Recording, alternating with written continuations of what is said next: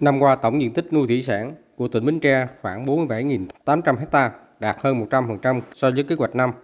Tổng sản lượng nuôi trồng thủy sản của tỉnh được 336.200 tấn, tăng 6,57% so với năm trước đó. Đáng quan tâm là Bến Tre có hơn 4.800 hecta ao nuôi thủy sản có áp dụng tiêu chuẩn ASC, BAB, Global Gap, MSC, trong đó có 430 hecta đạt ASC và BAB, 27 hecta đạt ASC, 95 hecta đạt BAB, 55 hecta đạt ASC và BAB và Global và 4.200 hecta đạt tiêu chuẩn MSC.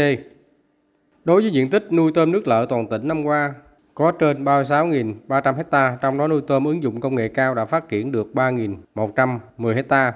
Người nuôi có lãi từ 20 đến 40.000 đồng trên 1 kg. Riêng nuôi tôm quảng canh, tôm lúa với diện tích trên 5.000 hecta.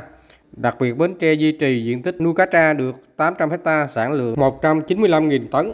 1.800 hecta nuôi tôm càng xanh, sen ruộng lúa và mương giường cho sản lượng 1.277 tấn. Tận dụng bãi biển ngư dân đã thả nuôi diễn thể đạt 5.150 hecta, đạt 100% so với kế hoạch, tập trung ở ba huyện Bình Đại, Thạnh Phú và Ba Tri.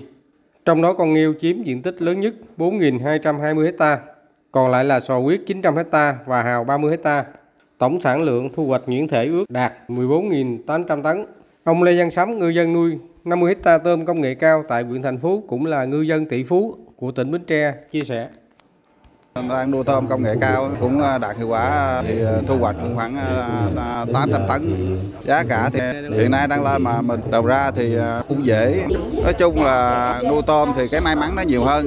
Mà nếu mà mình biết được quản lý môi trường, là chọn giống, là chọn thức ăn đúng, nó tốt thì nuôi nó tạo ổn định.